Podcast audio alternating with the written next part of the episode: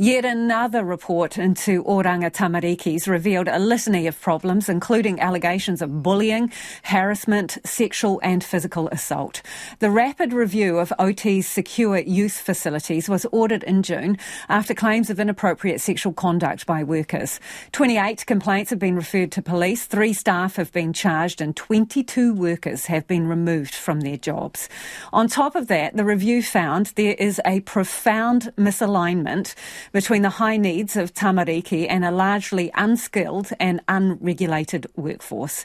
In June, former Police Commissioner Mike Bush was put in charge of Oranga Tamariki's youth justice facilities and community homes. He admits Oranga Tamariki had poor vetting processes. Staff hired their friends and workers with gang connections, even though the agency's top job is to look after the children in its care that's non-negotiable.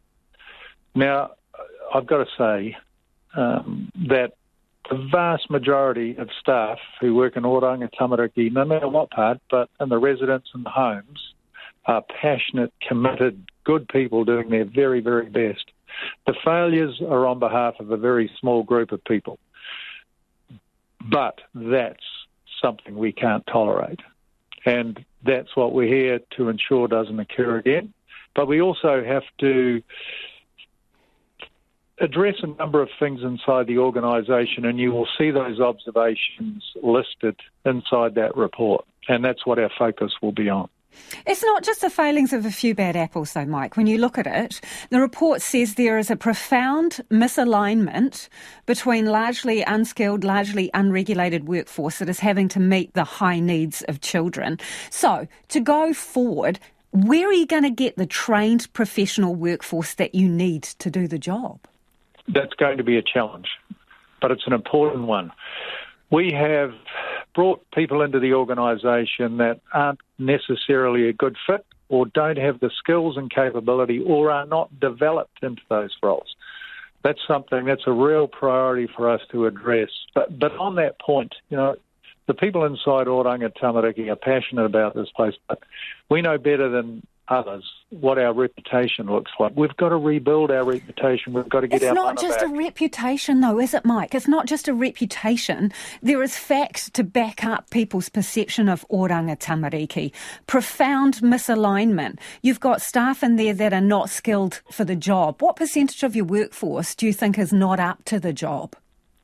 Well, uh, as I say, the vast majority are up to it. Absolutely, and, and you know, I commissioned this review, so I stand by all the commentary here. But I can attest to the commitment of the executive and the leadership of Oranga Tamariki. They've accepted our report and they're very focused on fixing it.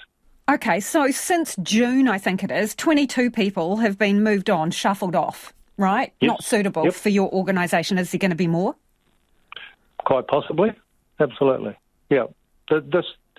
Quite possibly, this or absolutely, on, on, Mike. On, pardon. Quite possibly, or absolutely. Are there absolutely going to be more people who are removed from Oranga Tamariki because they are simply not up to the job? So we're uh, we've got a number of things going on at the moment, and we do it. We do anticipate that as this report lands in the public domain, we will get more complaints. We're absolutely set up to investigate all those, and we we encourage people to come forward and tell us. So we ourselves will be identifying people who are not up to the job, and if others identify those people, we're onto it with urgency. Have you changed your vetting process for workers? Yes, yes, we have, and that wasn't up to standard. It was it was being done in silos, so there were gaps. We were missing things. So that's been addressed in the last two months.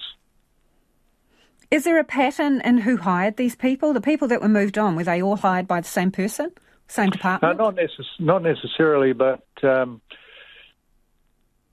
the recruiting process in patches and places was of a concern. Um, it was almost like they were just recruiting their mates, locally people who didn't, who weren't qualified.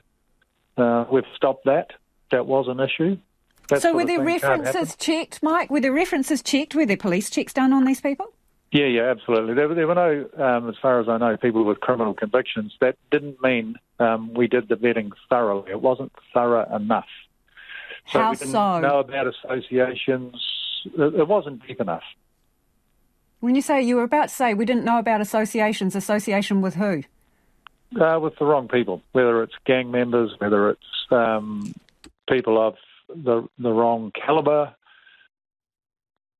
that sort of stuff we need to know before we bring people into the organisation.